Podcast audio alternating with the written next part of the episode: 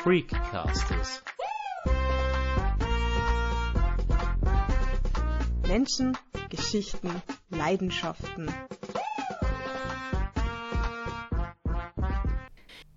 Herzlich willkommen bei Freakcasters, sagen Sandra Knopp und Christoph Dirnbacher. Seit kurzem sind wir Teil des Ö1-Podcasts Inklusion gehört gelebt. Deshalb haben wir das Interview mit Lego-Oma Rita Ebel komplett überarbeitet und stellen sie als Bonusfolge zur Verfügung. Rita ist eine Frau, die für Inklusion kämpft. Dafür braucht sie Legosteine und das nach Möglichkeit reichlich. Die Rollstuhlfahrerin Rita Ebel hat sich oft genug über mangelnde Zugänglichkeit und Stufen geärgert. Es gibt so Situationen, wo man denkt, früher gab es die Schilder, wo die Hunde drauf waren, wir müssen draußen bleiben. So kommt man sich manchmal schon vor, wenn man vor einem Laden steht, der einem eigentlich gefällt, wo einem interessiert, was er innen noch anzubieten hat und man einfach die Möglichkeit nicht hat. Und dann gibt es einfach Läden, an denen rollt man automatisch vorbei und denkt, na, da komme ich eh nicht rein. Doch zurück zum Anfang der Geschichte. Rita Ebel hat schon als Kind gerne mit Lego-Bausteinen gespielt. Damals habe Lego nur einen Bruchteil des heutigen Sortiments geboten, sagt die 63-Jährige. Erst über ihre Enkelin ist sie wieder mit den bunten Bausteinen in Berührung gekommen. Also die Enkelin ist 13 Jahre und die war dann irgendwann Fan von Lego Friends. Das waren dann so typische Weihnachts- und Geburtstagsgeschenke und dann musste ich immer meinen Mann zurückhalten, dass er nicht alles zusammengebaut hat und das Enkelkind nur nebendran gesessen hat und nur mit zugucken konnte.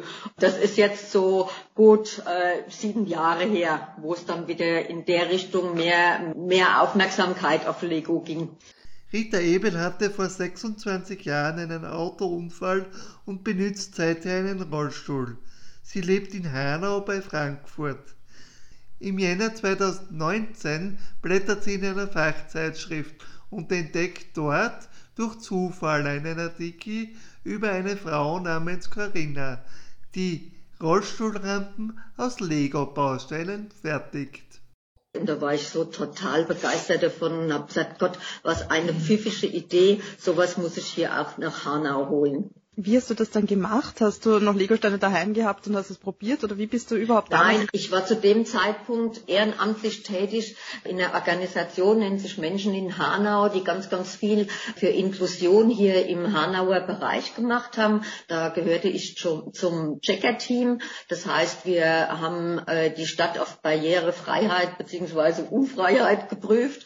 Und da war ich in so einer Gruppe mit drin und denen habe ich den Bericht gezeigt und habe gesagt, wollen wir das nicht hier versuchen in Hanau hochzuziehen. Und dann habe ich die alle mit meiner Euphorie und Begeisterung gleich mit angesteckt und dann habe ich gesagt, jawohl, ich hole mir eine Bauanleitung von der Corinna aus Bielefeld und habe die dann angeschrieben und die hat mir dann gleich Bilder zur Verfügung gestellt und die Bauanleitung und dann haben wir angefangen, ja, wenn hier in Hanau irgendwie so offizielle Veranstaltungen waren von der Stadt aus und dann haben wir gefragt, ob wir einen Stand mitmachen können und dann haben wir die Bilder gezeigt und haben angefangen, die Spenden zu sammeln. Und das war am Anfang relativ schwierig, weil zu dem Zeitpunkt kannte man diese Lego-Rampen noch nicht. Jeder hat mich groß angeguckt und hat gesagt, ja, wie aus Lego, ja. Und da war ich ganz froh, dass ich Bildmaterial hatte, um das zu zeigen. Und dann hat es gedauert, fast ein halbes Jahr, ein Vierteljahr, bis wir dann so viel Legosteine hatten, um mal eine erste Rampe bauen zu können. Bin dann aber auch unterstützt worden von einem Online-Händler, der irgendeinen Bericht über uns gesehen hatte und gefragt hat, wie viele Steine mir denn noch fehlen würde, damit ich meine erste Rampe bauen kann. Und dann hat er mir damals 2 große Kisten gebrauchte Legosteine gespendet, noch zusätzlich zu den Spenden, die ich aus der Bevölkerung gekriegt habe. Ja. Wo ist denn diese erste Rampe gelandet? Die ist dann im Hanau-Laden gelandet, ein Laden, wo die örtliche Tageszeitung der Hanauer Anzeiger war und eigentlich ist es keine riesengroße Stufe, sondern die hatte nur so eigentlich lächerliche 5 Zentimeter, was für einen Aktivrollstuhlfahrer eigentlich gar kein Problem ist zu überwinden. Es war nur so, das ging 5 Zentimeter hoch, dann war im Prinzip die Auftrittfläche und dann ging es wieder 5 Zentimeter runter und da war eine Frau mit dem Elektrorollstuhl, die zum Beispiel bei uns auch mit in diesem Checker-Team bei Menschen in Hanau war. Und die hat mich angesprochen und hat gesagt, ich habe 4 Leute gebraucht, die mich aus dem Laden wieder rausgehoben haben. Guck doch mal, ob du da nicht irgendwas machen kannst. Und dann bin ich zu dem Laden hin und habe die junge Verkäuferin angesprochen, die war auch total gleich begeistert und sagte, ich finde die Idee so super, ich überzeuge meinen Chef, dass wir sowas brauchen.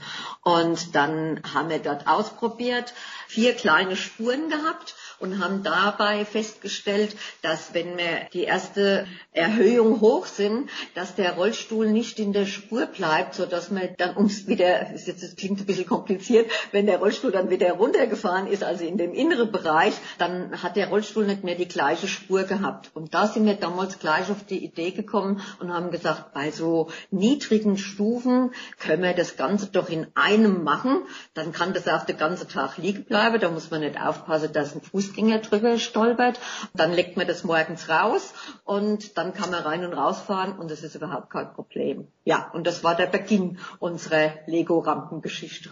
Inzwischen liegen vor Hotels, Apotheken, Geschäften und Restaurants in und um Hanau rund 50 Lego-Rampen. Eine Rampe hat es sogar bis nach Paris geschafft, 2 weitere liegen in Österreich. Eines der jüngsten Projekte ist eine Rampe, die ein weißes Pferd mit rosa Mähne ziert. Dieses Exemplar hat Rita für ein 5-jähriges Mädchen aus Österreich gebaut. Die Rampe soll dem Mädchen, das im Rollstuhl sitzt, den Zugang in den Garten erleichtern. Das Motiv soll die 5-Jährige an ihr Therapiepferd erinnern. Doch wie viele Steine braucht man eigentlich, um solch eine Rampe zu bauen? Also man kann das gar nicht in Anzahl angeben, weil wir arbeiten ja immer oder können immer nur mit den Steinen arbeiten, die wir gespendet bekommen, die vorrätig sind. Ja? Das heißt, manchmal baue ich, wenn ich Glück habe, mit ziemlich großen Steinen, also so 8er Doppelreihe oder sowas, ist natürlich super für innen drin. Manchmal müssen wir aber auch nur mit den kleinen Würfeln innen füllen, weil wir nicht genügend Steine haben. Man kann das auch gar nicht während dem Bau zählen. Wir sind jetzt so verblieben, dass wir immer gesagt haben, wir wiegen die fertige Rampe. Da muss man immer dann noch ein bisschen an Kleber abziehen und an der Grundplatte, die drunter kommt. Dann kann man ungefähr sagen, zum Beispiel für eine 15 cm hohe Stufe bei einer 2-spurigen Rampe brauche ich je Spur ca. 7 bis 8 Kilogramm Steine. Seit fast 2 Jahren baut Rita nun Lego-Rampen. Nach den ersten Berichten über ihr Projekt bekam sie Mails aus aller Welt. Das bringt sie auf die Idee, die deutsche Bauanleitung auch in andere Sprachen zu übersetzen. Und da haben wir dann angefangen, erst in Englisch zu übersetzen, dann haben wir Französisch und dann Spanisch und dann Italienisch. Immer wenn irgendjemand im Freundeskreis oder so gesagt hat, ich kann das machen oder ich kenne jemanden, der das übersetzen kann.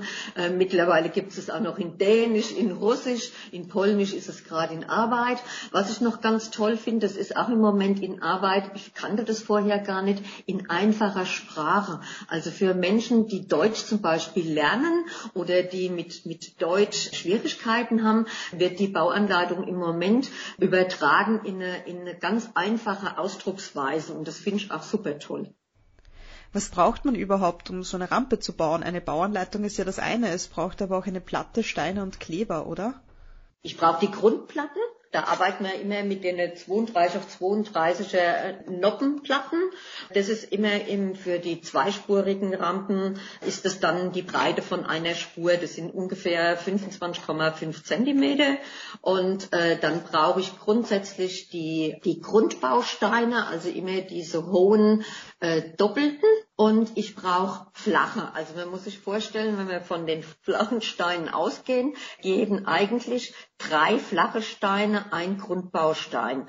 Die Stufenhöhe ergibt sich immer durch einen 4er flacher Stein, dann kommt nochmal ein 2er flacher Stein oben dran und hinten dran kommt dann der normale Grundbaustein und das genau ist die Höhe, die sich durch die ganze Rampe durchzieht. Das klingt immer so kompliziert, wenn man es versucht zu erklären, aber wenn man es auf den Bildern sieht, geht es dann relativ einfach. Was gilt es eigentlich beim Zusammensetzen noch zu beachten? das System einzuhalten und auch immer wieder versuchen, dass man die Steine auf Verbund setzt, dass also nicht immer ein Stein genauso aufhört wie der untere, sondern dass der über den Stein hinausgeht. Und es wird jeder einzelne Stein, also es gibt, wir arbeiten mit so einem MSP-Kleber, so einem Dichtkleber auf MSP-Basis, und da wird jede einzelne Spur, wird so eine Klebespur gelegt und da wird der Stein reingesetzt. Also die Rampe ist wirklich massiv. Da fehlt kein, selbst ein, wenn nur ein Einzelner fehlt, setzt man den rein, sodass das ganz, ganz stabil ist, dadurch natürlich auch relativ schwer wird. Also diese, wenn wir nochmal auf das Beispiel mit der 15 cm Rampe kommen, dann wiegt er locker so eine Spur 8 Kilo. Also ihr benutzt ja bunte Steine absichtlich, ja. Also ihr wollt, dass es bunt ist. Genau. Was waren denn so die witzigsten Motive bis jetzt? Am Anfang ging es eigentlich nur um bunte Lego-Rampen und dann, das war dann die 6. hatten wir gebaut und dann fand ich das irgendwie langweilig, immer nur bunte Steine zu setzen. Da habe ich gesagt, man müsste doch mal anfangen mit einem irgendein Symbol mit drin, und dann hatte ich einen Auftrag für einen Blumenladen und dann habe ich gedacht, ich probiere das einfach mal und setze da eine Blume rein. Ich habe stundenlang allein schon am Entwurf von dieser Blume gesessen und dann, also wenn ich mit meinem Mann zusammen baue, ist er immer so für die Füllung zuständig und ich mache immer die Steigungen, und in der Steigung liegt dann ja auch das Muster. Und dann hat er damals beim ersten Mal hat er gesagt, das machen wir nie mehr wieder. In der Zeit, wo du an dem Muster gesessen hast, hätte mir die ganze Rampe schon fertig gehabt. Ja. Aber dann sah das so schön und toll aus und dann ist der Anspruch an diese Muster immer größer geworden. Ja. Dann hat man für ein kleines Mädchen, die im Rollstuhl sitzt, den Olaf und die Elsa von der Eisprinzessin gemacht. Das war so die erste größeres Muster. Und das Tollste, was wir bis jetzt gemacht haben, das hat meine Tochter entworfen und auch zusammen mit mir gebaut. Das ist ein Bembel, ich weiß nicht, ob euch das was sagt, Apfelwein-Bembel. Wir sind ja hier im Frankfurter Bereich, wo viel Apfelwein gemacht wird. Das ist so ein grauer Krug mit einem Muster drauf und der ist auf der Rampe drauf und dann läuft aus dem Krug der Apfelwein raus und unten ist ein Geripp, das nennt man das, also das Glas zum Apfelwein dazu. Da mussten wir mit durchsichtigen Steinen arbeiten und das war bis jetzt die am meisten Zeit auch gebraucht hat. Also da haben wir mal ausgerechnet, in etwa 30 Stunden hat die Arbeit an dieser Rampe gekostet, mit Vorzeichnungen, mit Sortieren, was man an Steine braucht und mit dem Fertigbau dann. Als wir mit Rita skypen, befindet sie sich in der Küche ihres Wohnhauses.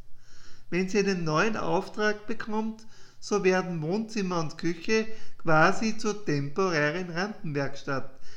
Denn am Projekt Lego-Rampe sei mitunter die gesamte Familie beteiligt, erzählt die 63-jährige Pensionistin. Also am Anfang war es nur mein Mann und ich. Dann kam meine Tochter mit dazu, ab und zu hat dann die Enkelin geholfen. Eigentlich sind meine Tochter und die Enkelin mehr für Filme, Videos, Internetauftritt zuständig gewesen und irgendwann hat es dann auch gepackt und hat gesagt, ich will mal selbst eine Rampe bauen. Dann kam eine Freundin von meiner Tochter, die durch Corona mehr Zeit hatte. Die hat mir dann also erst die Steine sortiert, weil irgendwann werden das so viele Steine, dass wir die nach Farben sortiert haben. Da habe ich noch eine Mutter, das war eigentlich die erste, die sich angeboten hatte, uns zu helfen. Die sortiert nur die Steine und die andere Freundin, die sortiert und baut dann mittlerweile. Also im Grunde genommen sind wir mittlerweile, kann man fast sagen, 3 Bauteams. Wer kann sich für so eine Rampe bewerben? Also es ist so, wir haben am Anfang ja hier in Hanau die ganze Geschichte angefangen und dann kamen auch die Spenden nur aus der Hanauer Bevölkerung und dann haben wir auch nur für Hanau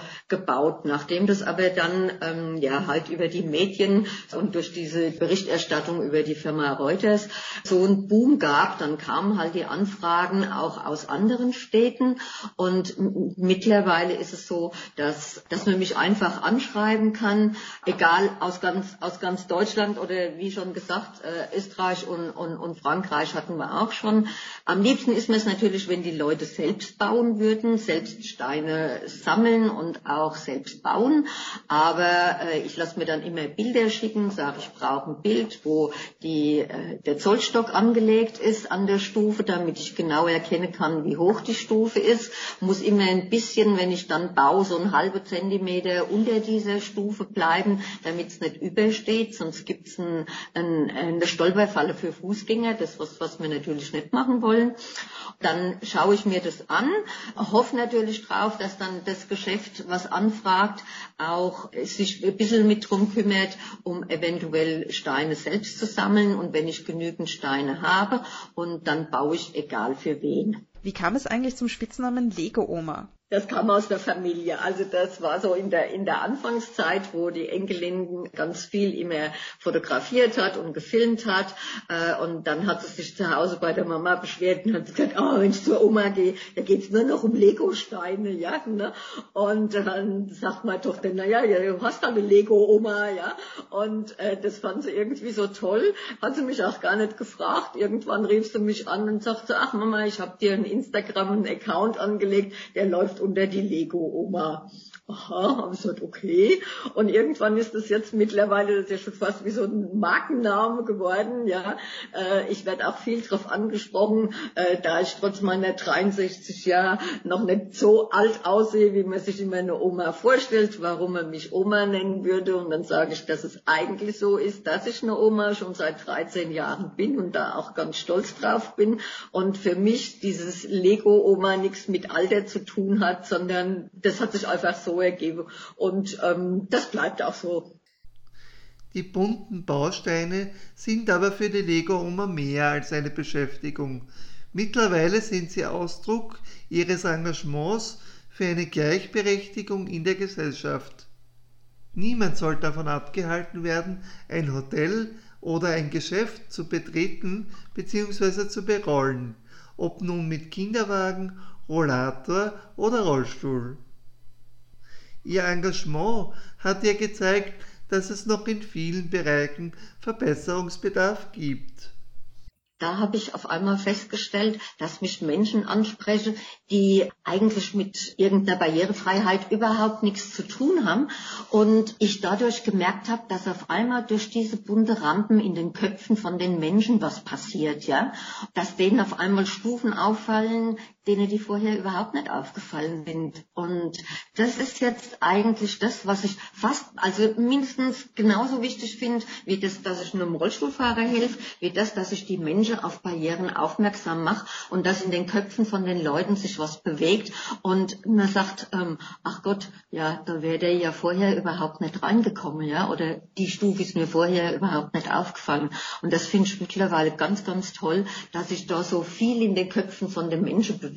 Ich habe vorher schon immer gesagt, es sind nicht nur die Hemmschwellen, die auf der Straße sind, die Hemmschwellen, die in den Köpfen von den Menschen sind, die sind viel, viel, viel ausgeprägter, wie das, was sich auf der Straße tut, gell.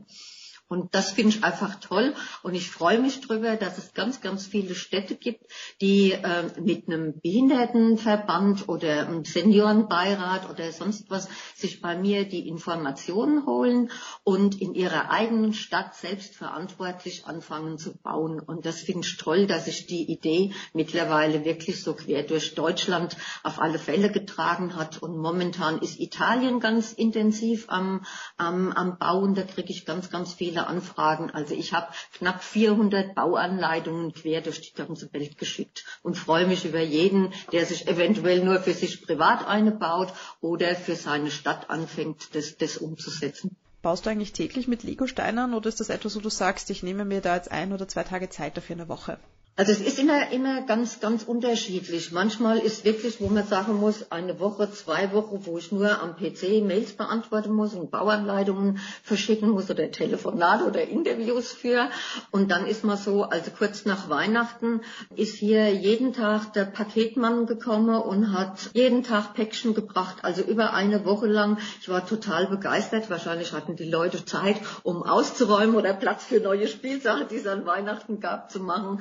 Also dann sind wir da schon mal mit beschäftigt. Das macht vorrangig mein Mann, der sortiert dann die Steine aus, die wir gar nicht verbauen können.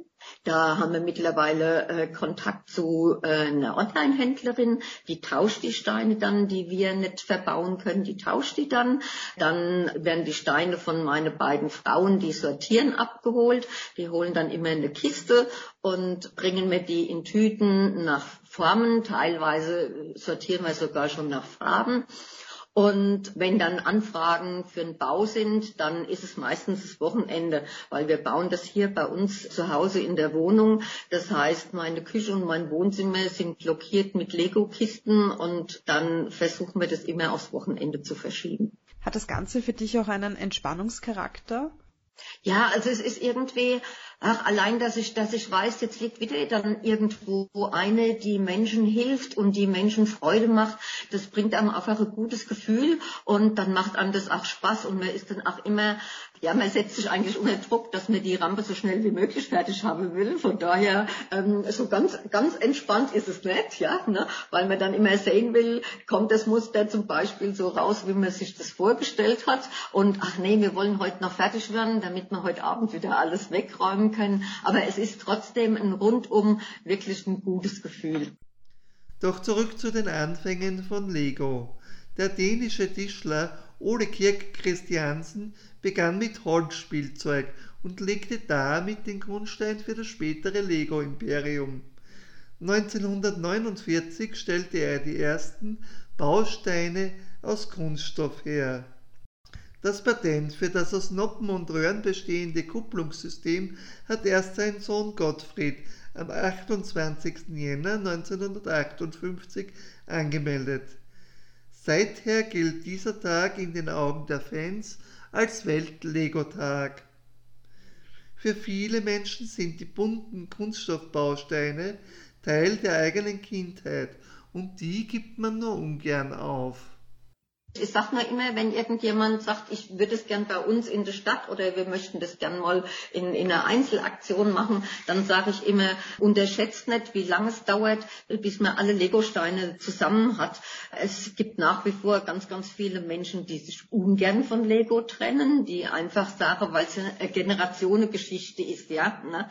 Ich habe bei einer Veranstaltung, hat eine ältere Dame zu mir gesagt, ach, ist das toll, ich selbst habe als Kind gespielt, meine Kinder haben mit Lego gespielt und meine Enkelkinder und jetzt kann ich mit meinem Rollator über so eine Lego-Rampe fahren und das fand ich so bezeichnend dafür, ja, ne?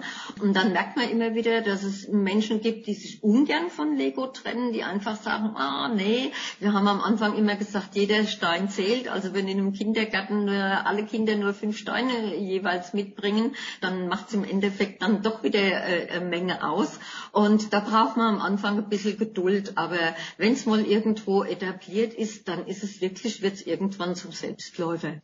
Ihr kriegt ja auch Steine noch geschickt aus der ganzen Welt, oder?